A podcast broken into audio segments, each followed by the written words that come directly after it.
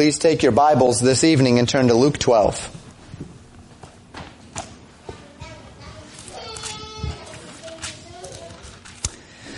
Verses 49 to 59 will be our focus this evening in Luke 12. Uh, just as we were finishing Ecclesiastes 7 this morning, we're finishing Luke 12 this evening. And, and uh, as we have taken a couple of weeks off in Luke,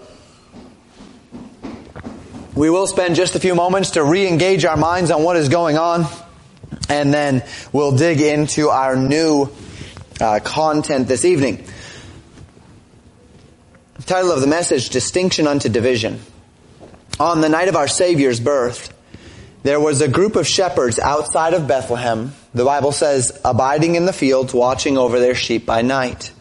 Luke 2 records that while they were there, the angel of the Lord appeared unto them. And then the heavens were filled with a host that cried, Glory to God in the highest, and on earth peace and goodwill towards men. There is little doubt that our Lord came to bring peace on earth in the latter end. But prior to this peace, our Savior taught about a different outcome. Rather than peace, our Lord said that we should expect division. That the loyalty he was asking was one which could not be shared with others so that to receive Christ was to place Him above every, uh, every other priority in our lives. And this reality will inevitably cause division. There are other forces, there are other people, there are other institutions upon this earth which would demand, or at least expect, that we be loyal unto them. And this evening we're going to speak about this division. That Jesus Christ taught that as we live on this earth, there's coming a day when He will bring peace and there will be that peace and unity. But until then, we might expect that the distinction that Jesus calls us to live under would bring some division even among those that we would love. We'll turn our eyes first toward Jesus teaching his disciples and then Jesus will turn his eyes outward toward the people and give them an important message. So necessarily this evening we begin with the context, particularly because it has been a couple of weeks since we've been in the text. Jesus is in the middle of a question which had been asked by the apostle Peter in chapter 12 verse 41. Peter said unto him, the Bible says, Lord, speakest thou this parable unto us or even to all? In this verse, Peter is referencing the teaching of Jesus in verses 22 through 40, and likely more directly, Jesus' final words in verses 39 and 40, which say this. Jesus says, And this know, that if the good man of the house had known what hour the thief would come, he would have watched and not have suffered his house to be broken through. Be ye therefore ready also, for the Son of Man cometh in an hour when ye think not. In those verses, Jesus warns that his return would be as a thief unknown to all. And so in the broader context, Jesus was calling them unto watchfulness, unto faithfulness, that they need to always be serving, always be, be vigilant, that you can't just take a day off of being a good Christian, that you can't just take a day off of serving your Lord because you don't know if that day is the day that your Lord will come and you will be found lacking in your faithfulness. Now, as we talked about this, we had talked about the fact that uh, that that uh, a servant who is found lacking in faithfulness is not a servant who will be sent to hell, but a servant who will find the consequences of judgment to be very real, not not unto hell, not unto eternal damnation if you're saved. If you're in Christ, you've accepted Jesus Christ as your Savior, then you, you will go to heaven, but that there are other consequences on the day of judgment to which we should understand and be fearful of. So then Peter responds, as we read already in verse 41, Lord, do you speak just to us or do you speak to everybody? And Jesus gives a little bit of a non-answer that we studied together last time. He said that the wise steward is faithful to his master regardless. By this, Jesus was effectively saying, Peter, don't worry about whether it's about you or about others. You just make sure that you're right with God. You just make sure that you are being faithful. Don't worry about how far the teaching extends, but you should believe that I could come at any time, I could return at any time, and every generation should believe this. And with this came a warning, as we mentioned, that the servant who is not faithful would be found to fall short, and so would receive what Jesus calls many stripes. And we identified this as suffering great loss on the day of judgment. Say, Pastor, I don't really understand all of that. I, I don't remember that, or I, I wasn't here for that. Well, I encourage you to go back and listen to that last message and understand what was being said there. So it was that our Lord ended with this direct warning, found in the yellow here on the screen. For unto whomsoever much is given, of him shall much shall be much required, and to whom men have committed much, of him they will ask the more. And that's the direct context into which we jump this evening in verse 49 where the text says, I am come to send fire on the earth. And what will I? If it be already kindled. Jesus is still very much in this context. The concept, the concept of fire in the scriptures is one that correlates primarily to two distinct concepts. The first being refinement, the second being judgment. So as you're reading through the scriptures and you find the concept of fire, obviously fire could be used literally such as when Gideon had the torches and the pots and they had the torches of fire. That's literal fire, right? That's something that you light and it, it, burns. But when the, when the concept of fire is used spiritually or fire is used metaphorically in scripture, it's speaking of the process of refining the believer or judging someone, whether that's believer or unbeliever. Uh, refinement is a process that takes place in the lives of those in whom God is pleased. It's the act of breaking our will, of burning away sinful impurities, of making us better servants of God. Job spoke of this refinement process in Job 23 verses 8 through 10. He said, Behold, I go forward, but he, that's God, is not there, and backward, but I cannot perceive him. On the left hand where he doth work, but I cannot behold him. He hideth himself on the right hand, that I cannot see him but he knoweth the way that I take, and when he hath tried me, I shall come forth as gold. The idea of being tried and coming forth as gold is the process that we call today um, a, a, process of refining the, the gold, where um, it's called smelting, where you would take the gold and you would melt it down, and as you melt it down, the impurities rise to the top, and you take those impurities to, uh, off, and there is a purer gold. And Job uses that analogy, and he says that I'm going through the fire right now, the fires of God's refinement. But I know this, that when God has finished with me, I will be more pure for what I have gone through. I will come forth as gold. It's not a fun process, but it's a process that God's people go through. It's a process that Jesus described in John 15, 1 and 2 this way.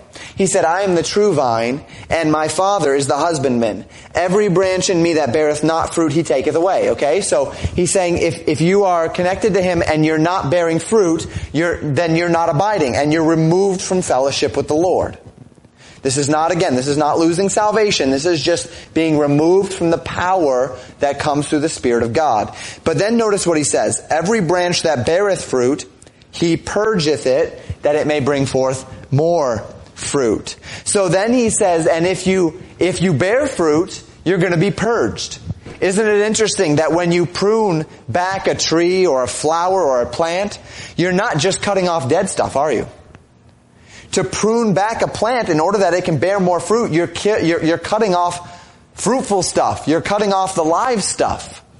So the process of purging us is that when you're doing right and you're serving the Lord, don't be surprised when there's a purging process that happens. When God says you're doing really well, and that means you can do better. And so He pushes you harder. So he, he purges you a little bit. So he puts you through tests and trials in order to bring you to the next level in your Christian walk. If you've ever had a good teacher, then they've done this. That if you've gotten to the point where you have excelled and you've got a, a, a, really good grade or you've excelled in what you're doing, they're going to push you to the next level. And that's no fun. Because once you get to the top, you say, now I can coast. Right? I get it. And they say, nah, if, if they're a good teacher, they're gonna push you to the next level. They're gonna, they're gonna stretch you a bit farther. They're gonna make it hard on you again to bring you to that next point, to, to grow you farther, to grow you better. And that's the process that God uses in the lives of those with whom He's pleased. It's called refinement. Those who do not bear fruit, the Bible says He taketh away, that there is a judgment, that they are severed from the abundance of Christ. Jesus describes this judgment in John 15, 6. He says, If a man not, abide not in me, he is cast forth as a branch and is withered and men, men gather, gather them and cast them into the fire and they are burned.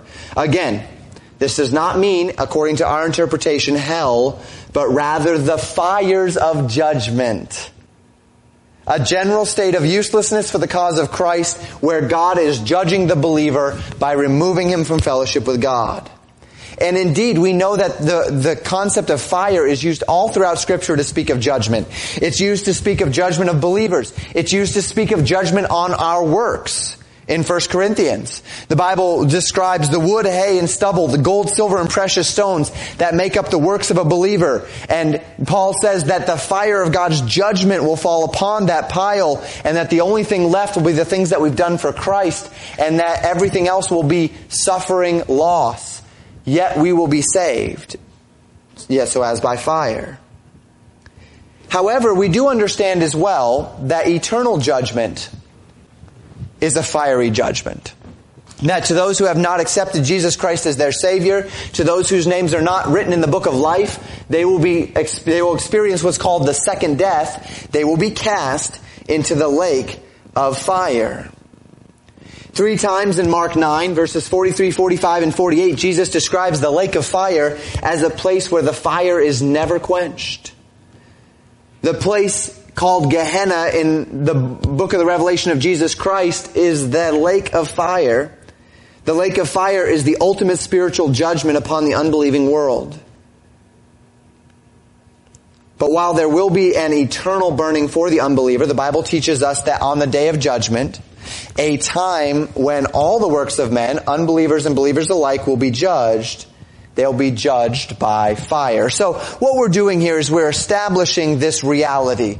The reality that the judgment of God is often seen as fire.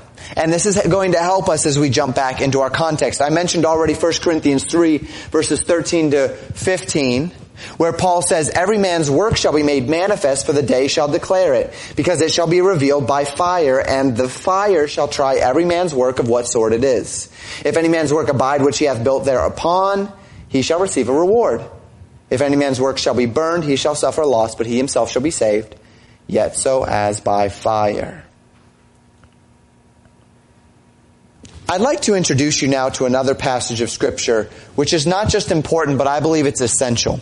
And before I do so, let's go back to what we have read in Luke 12. I feel like this message is a little bit poorly timed because there's been such a gap since I last pro- preached in Luke 12. But in Luke chapter 12, verses 39 to 40, remember the Bible said this.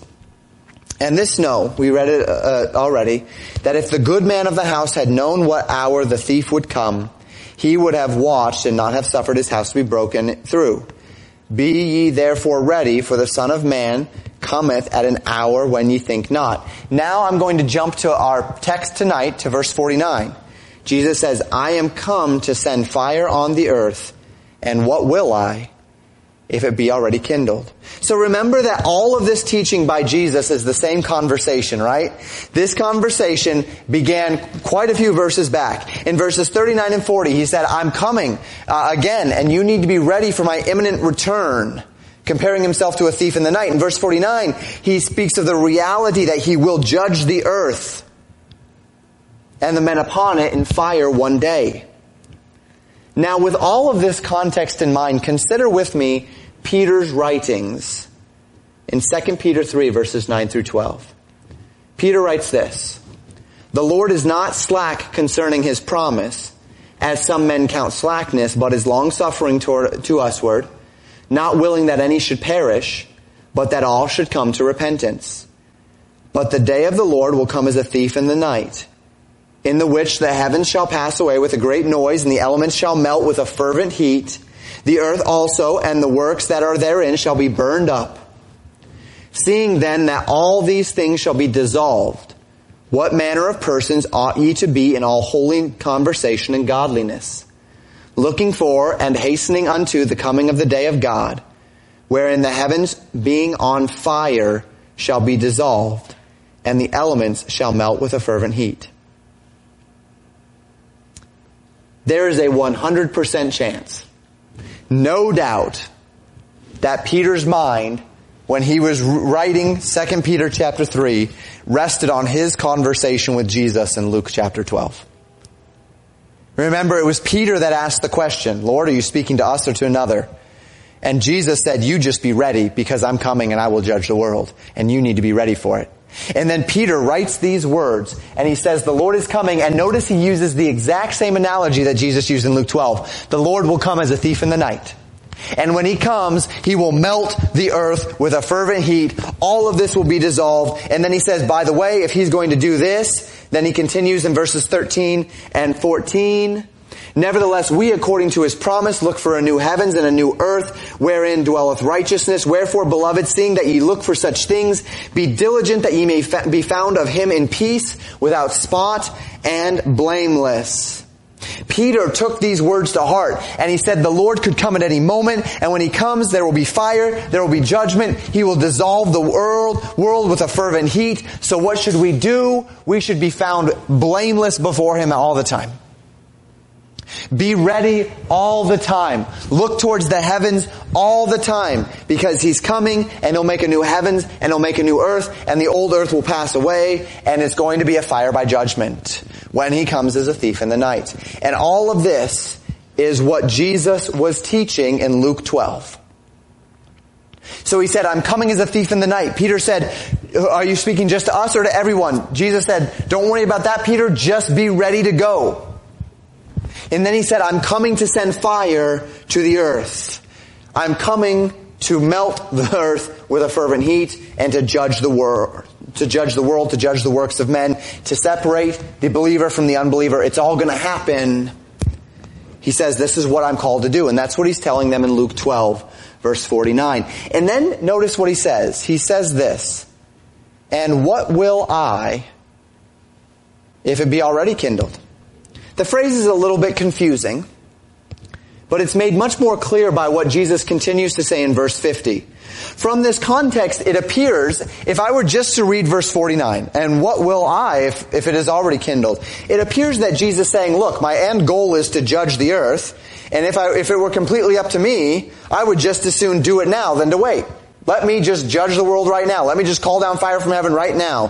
That would appear to be from just verse 49 what this is saying. But notice what Jesus then says in verse 50. He says, but I have a baptism to be baptized with. And how am I straitened till it be accomplished?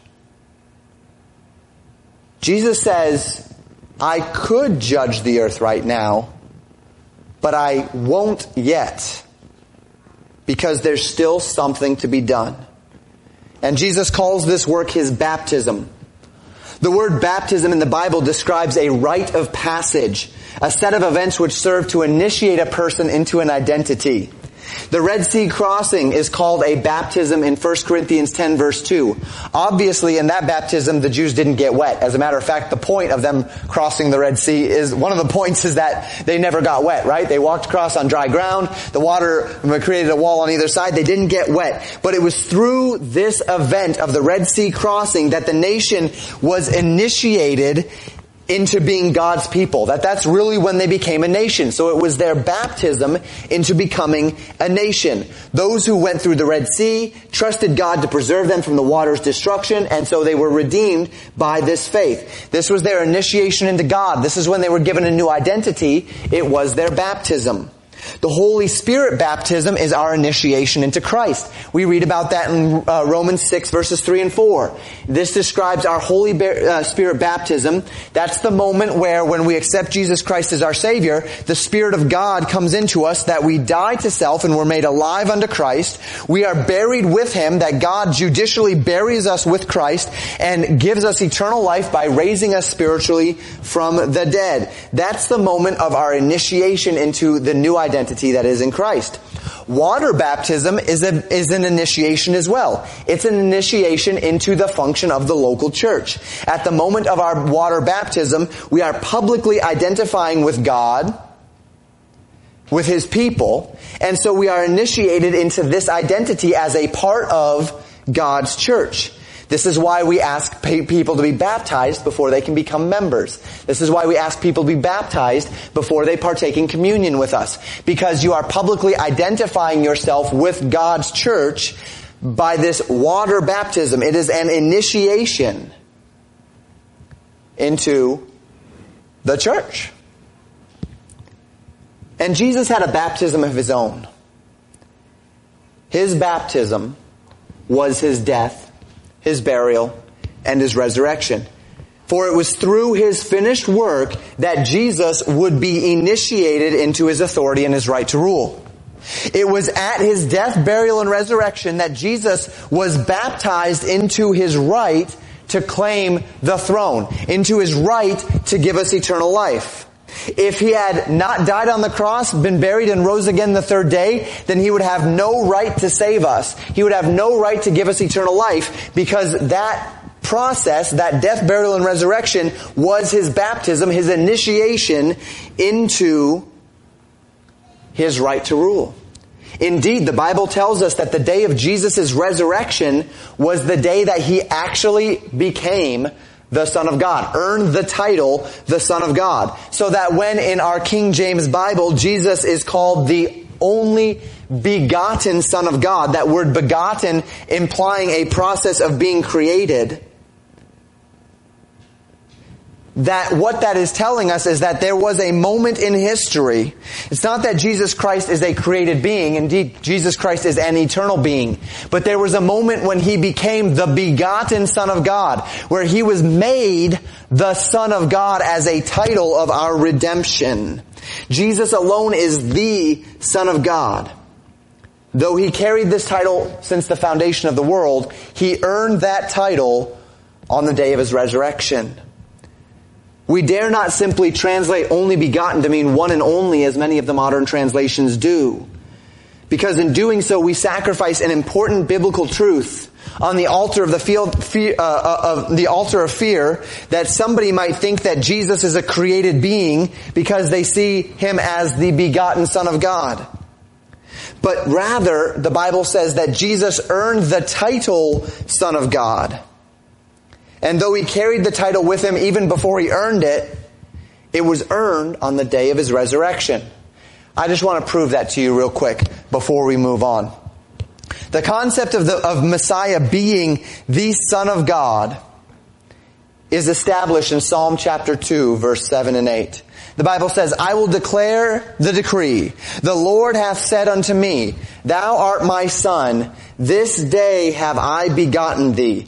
Ask of me, and I shall give thee the heathen for thine inheritance, and the uttermost part of the earth for thy possession. This, is well understood to be a messianic passage. That this passage is speaking of the Messiah. That when he would come, he would be the Son of God, and that he would have the heathen for his inheritance, and the uttermost parts of the earth for his possession. That he will one day rule and reign. But notice the Bible says that there would be a certain day where God would declare, Thou art my son, this day have I begotten thee. So this is not saying, again, this is not saying that Messiah would be a created being, because the Bible says that he is God.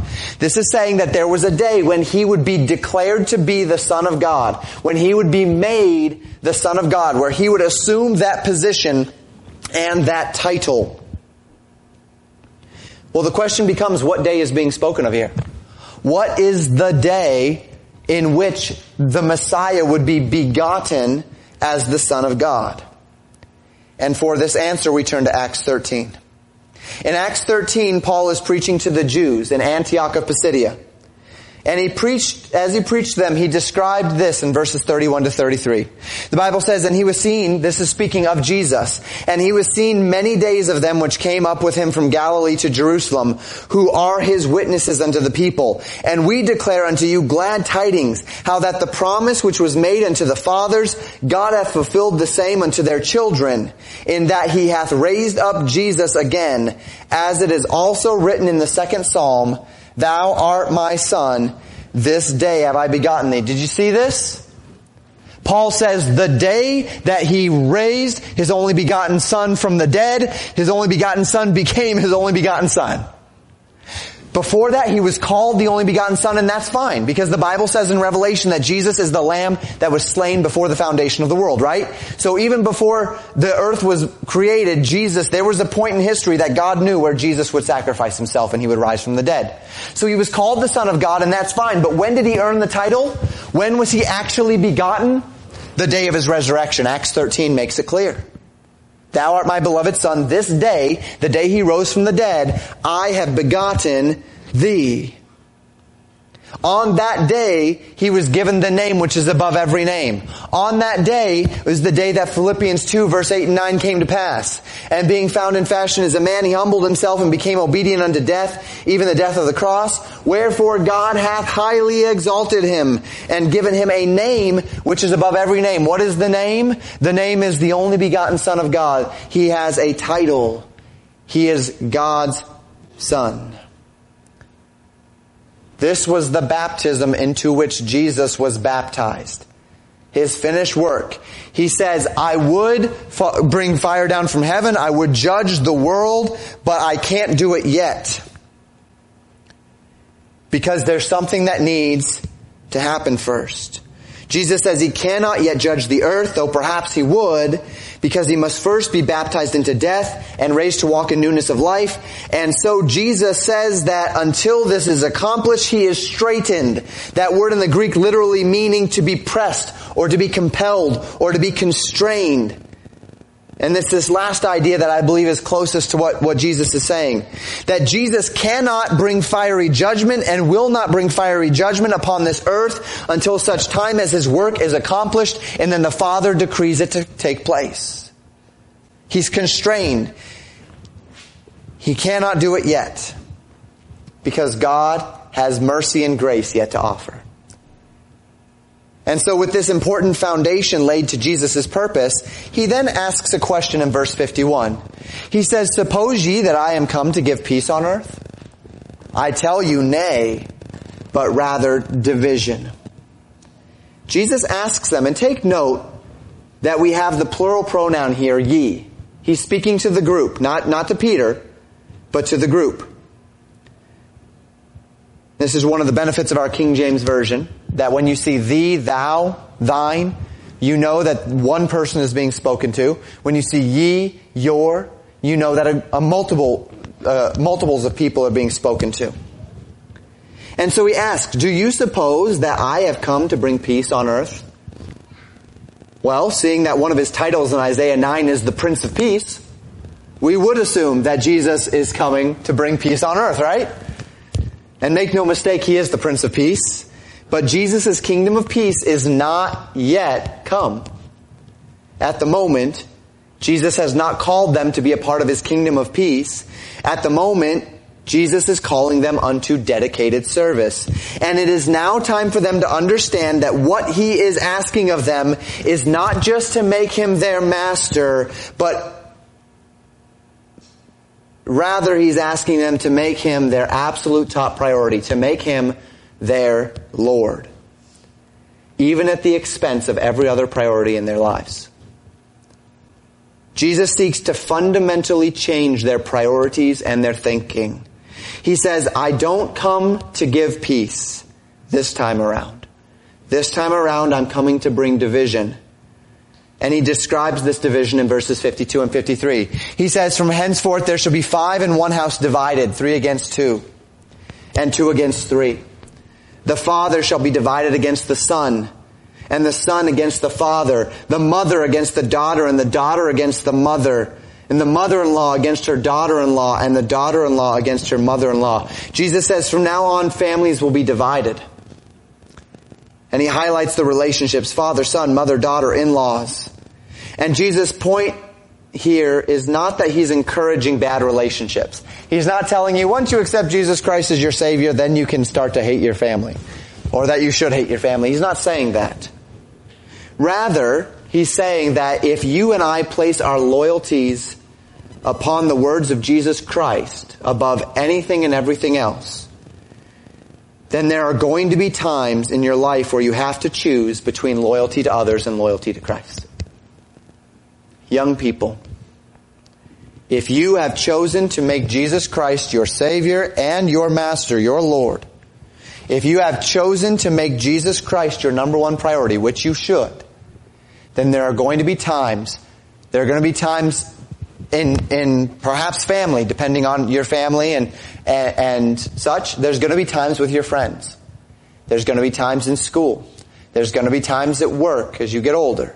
There's going to be times where you have to make choices between God and popularity, between God and friends, between God and family, between God and the world. Jesus says this is a part of what it means to be a follower of Christ if you're going to be a faithful servant, one whose loins are girded, whose candle is lit, as Jesus talked about earlier in Luke 12, then you will rest under divine obligation 24 hours a day, 365 days per year.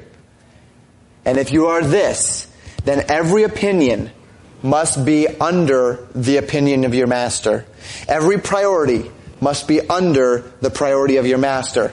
Every loyalty must be under the loyalty that you have to your master. And this, simply put, is not easy for everyone to understand. It isn't easy for an unbelieving father or mother or for a father or mother who isn't on the same page as you biblically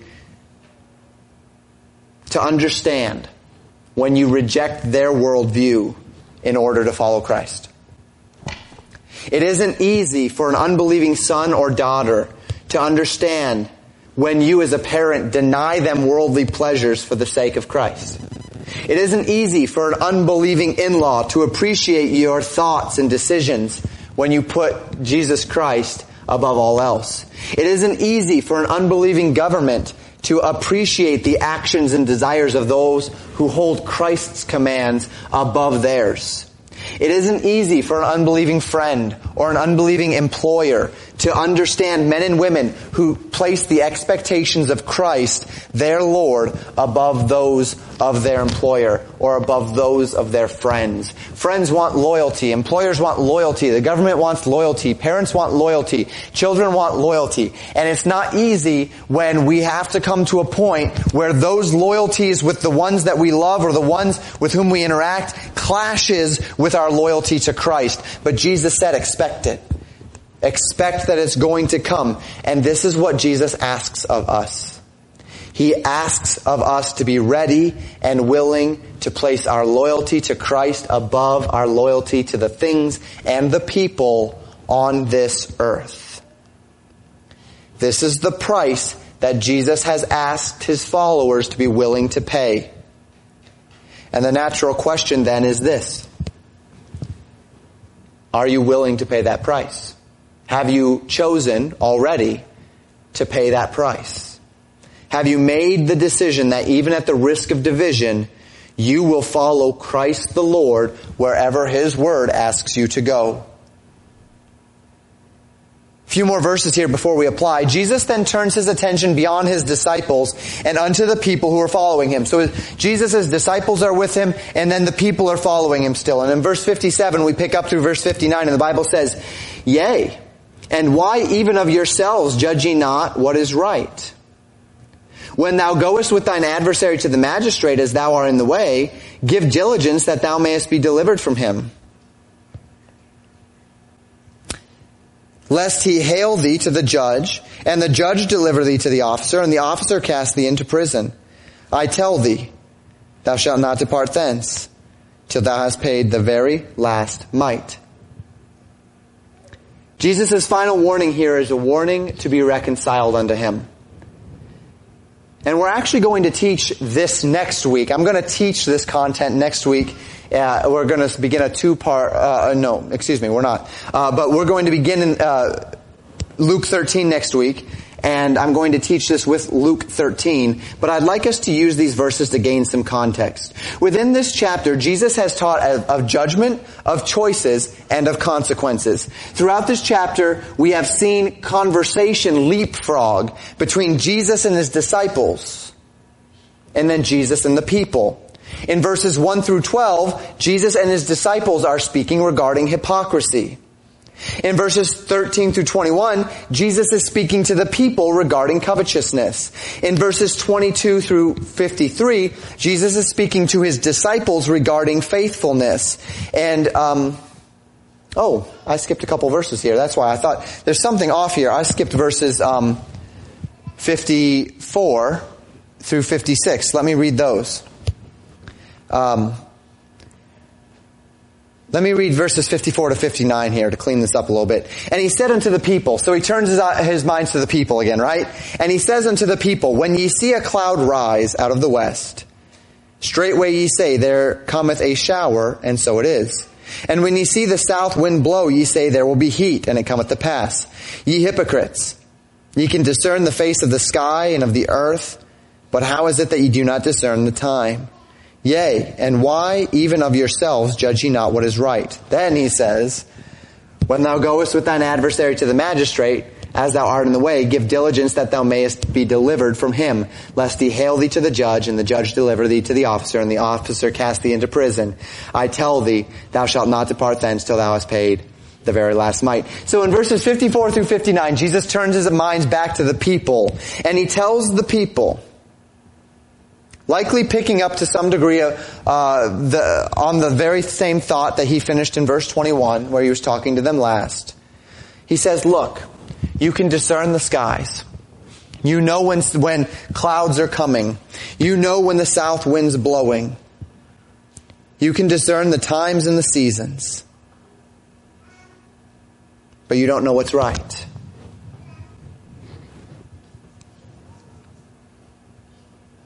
He's warned them about covetousness. He's warned them about loving this world. And now he says, you need to be reconciled to me because there's coming a day of judgment. And again, I, I, as I mentioned, I'll teach this next week.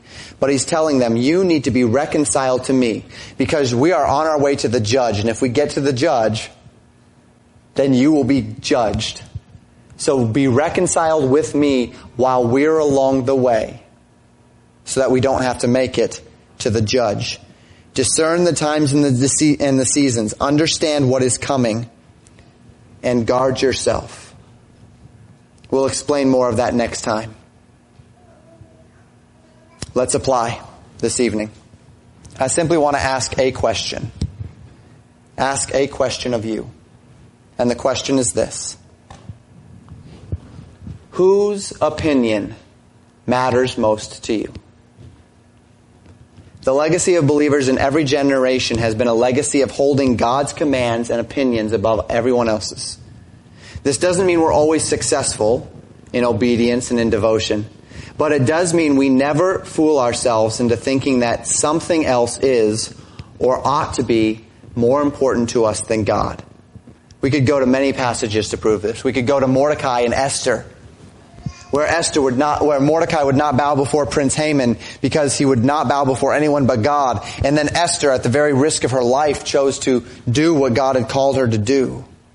We could consider the legacy of Peter and the other apostles in Acts chapter 5 verse 29, who when they were commanded to no longer speak in the name of Jesus Christ told the council, we ought to obey God rather than men. But perhaps the best enduring testimony of this way of thinking is found in Hebrews 11. And I would like to close this evening by reading a considerable portion of Hebrews 11 and then considering it together. In Hebrews 11, beginning in verse 8, the Bible says this. By faith, Abraham, when he was called to go into a place which he should afterward receive for an inheritance, obeyed. And he went out, not knowing whither he went. By faith, he sojourned in the land of promise as in a strange country, dwelling in tabernacles with Isaac and Jacob, the heirs with him of the same promise. For he looked for a city which hath foundations, whose builder and maker is God. Through faith also Sarah herself received strength to conceive seed and was delivered of a child when she was past age because she judged him faithful who had promised. Therefore sprang there even of one and him of good, as good as dead, so many as the stars of the sky in multitude and as the sand which is by the seashore innumerable. These all died in faith having not received the promises, but having seen them afar off, and were persuaded of them, and embraced them, and confessed that they were strangers and pilgrims on the earth. For they say such things, for they that say such things declare plainly that they seek a country, and truly if they had been mindful of that country from whence they came out, they might have had opportunity to have returned. But now they desire a better country, that is, an heavenly.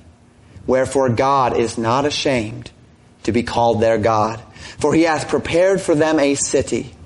By faith, Abraham, when he was tried, offered up Isaac, and he that had received the promise offered up his only begotten son, of whom it was said, that in Isaac shall thy seed be called.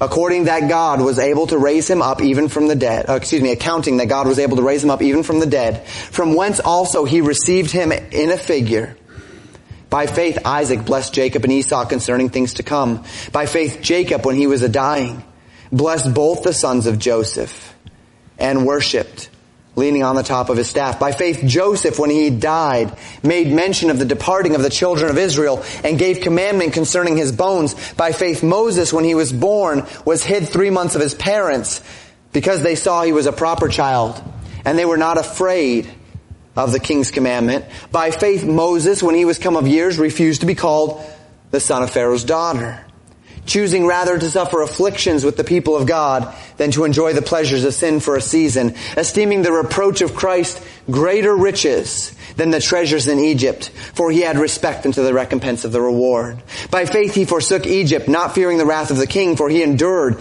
as seeing him who is invisible. Through faith he kept the Passover and the sprinkling of blood, lest he that destroyed the firstborn should touch them. By faith they passed through the Red Sea as by dry land, which the Egyptians essayed to do, were drowned. By faith the walls of Jericho fell down after they were compassed about seven days. By faith the harlot Rahab perished not with them that believed not, when she had received the spies with peace. And what shall I more say?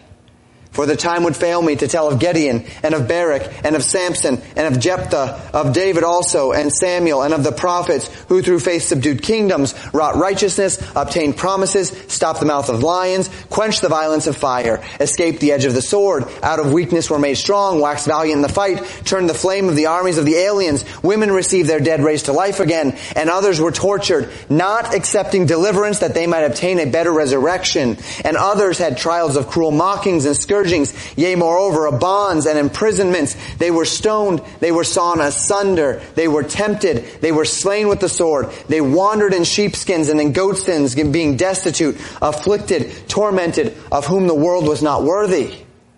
They wandered in deserts and in mountains and in dens and caves of the earth. And these all, having obtained a good report through faith, received not the promise, God having provided some better thing for us, that they without us should not be made perfect. I read a large portion of scripture tonight to this end. This is the legacy for which we strive. We strive to be among those who strove themselves not for earthly goods, not for the acceptance of your friends or your family or your government or your employer, but rather those who saw a better country, who lived the ideals and the rules of a better country, whose builder and maker is God, those who sought with all their might the blessings of the divine promise and who would yield anything that this world has to offer for the spiritual reality to be found in them. Notice with me that these are not necessarily men of impeccable moral character, even after their faith. Abraham left the land of promise to go to Egypt, as did Isaac. Jacob left the land of promise for Haran. Moses contended with the Lord about being used. Rahab was a pagan harlot. Gideon was approached by God hiding in the threshing floor. Samson was a man of selfishness and debauchery until the final moments of his life. Barak was uh, afraid to do the will of God, so much so that the prophetess Deborah had to be at his side.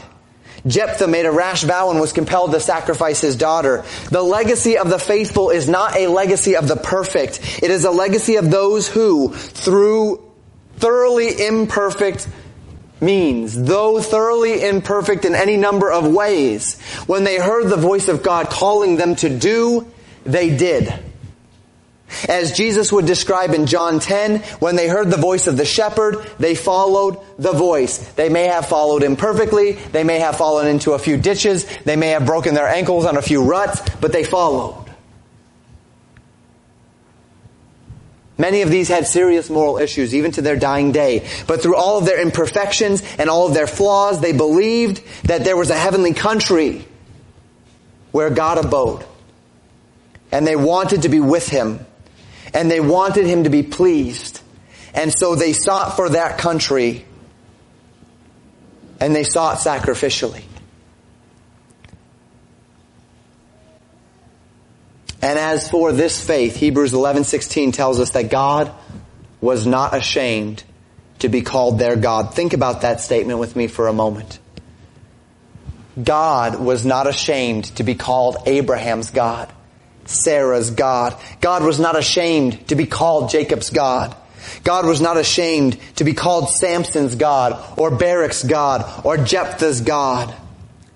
And brethren, if you are a follower of Jesus Christ and you are seeking a heavenly country, and so you yield your rights and priorities in this life on the altar of the promises that God has made by faith, even through your many imperfections, even though you don't always do a good job, even though you have character flaws, God is not ashamed to be called your God. And I want you to think about that. God is not ashamed of you. If you have placed Christ at the head of the table. Perhaps as a believer, you're going through life with guilt right now. You're looking around you, comparing yourself to other Christians, feeling that you'll never measure up. Now I'm not here today to try to assuage the conviction of the Holy Spirit about imperfections in your life, which you're aware of, but you're just too lazy, selfish, or faithless to correct. God forbid anyone should leave here today determined to ignore the conviction of the Holy Spirit through my words. But along the same line of thinking, you need to understand that God doesn't need you to be perfect in order for you to be accepted. God doesn't need you to be perfect in order to be accepted because God has already made you perfect in Jesus Christ. If you have accepted Jesus Christ as your Savior, His righteousness rests upon you so that God is not ashamed to be called your God because you are in Christ. Not because you have all of your spiritual ducks in a row, but because you have sought for that heavenly country and received it by faith.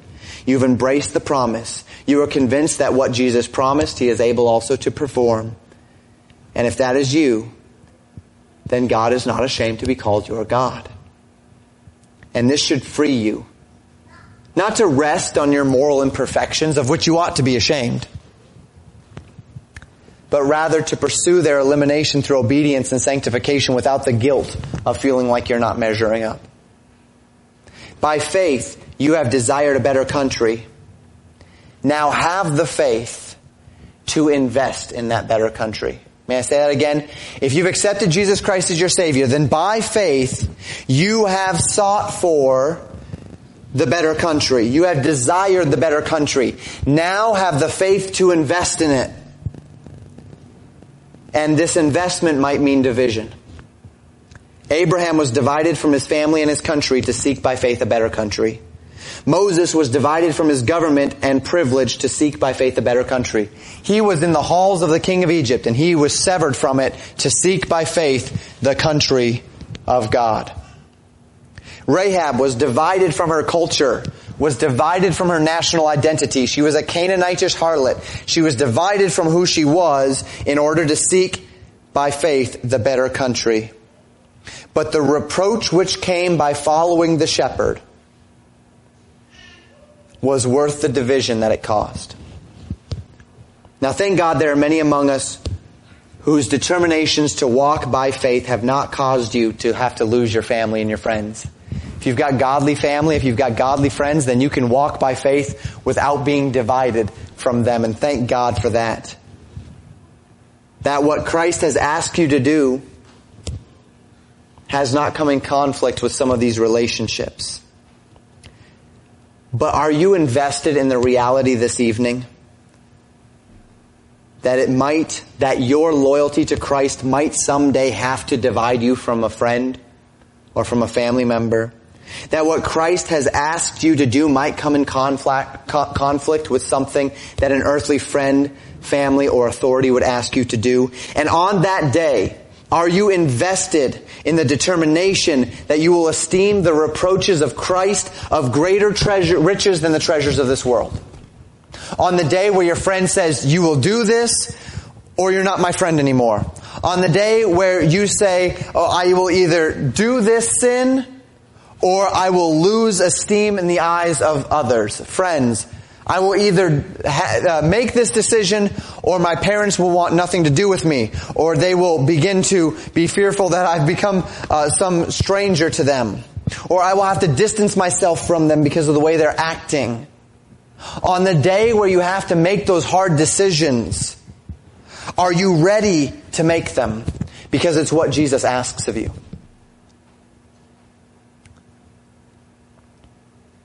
It's our privilege that on the day reproach comes, reproach in the name of Christ, from our government, from friends, from family, from husband, from wife, from ch- child, it's our privilege to refuse deliverance that we might obtain a better resurrection. And so my question to you is how are you doing this evening? Jesus said, I have come to divide. I have come to divide father against son, mother against daughter, mother-in-law against daughter-in-law. It is quite possible that in your days, the decisions that you need to make for Christ will cause rifts in relationships. Jesus came the first time not to bring worldwide peace, He came to bring peace in your heart. But then he came to bring a division between those who believe and those who don't. He will bring peace to this world. He has brought peace to our hearts. And the peace that he's brought to us already calls upon each of us to be willing to suffer the losses which might afflict us in this life if only we might find the riches of the life to come. How are you doing? Are you living this sacrifice?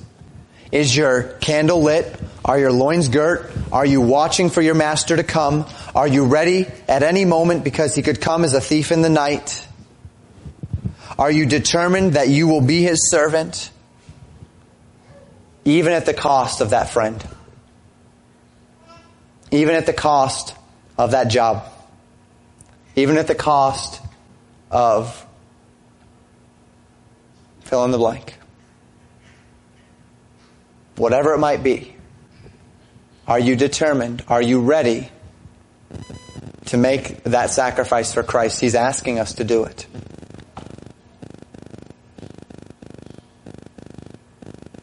May God help us to be ready and willing to be what He'd have us to be. Let's pray.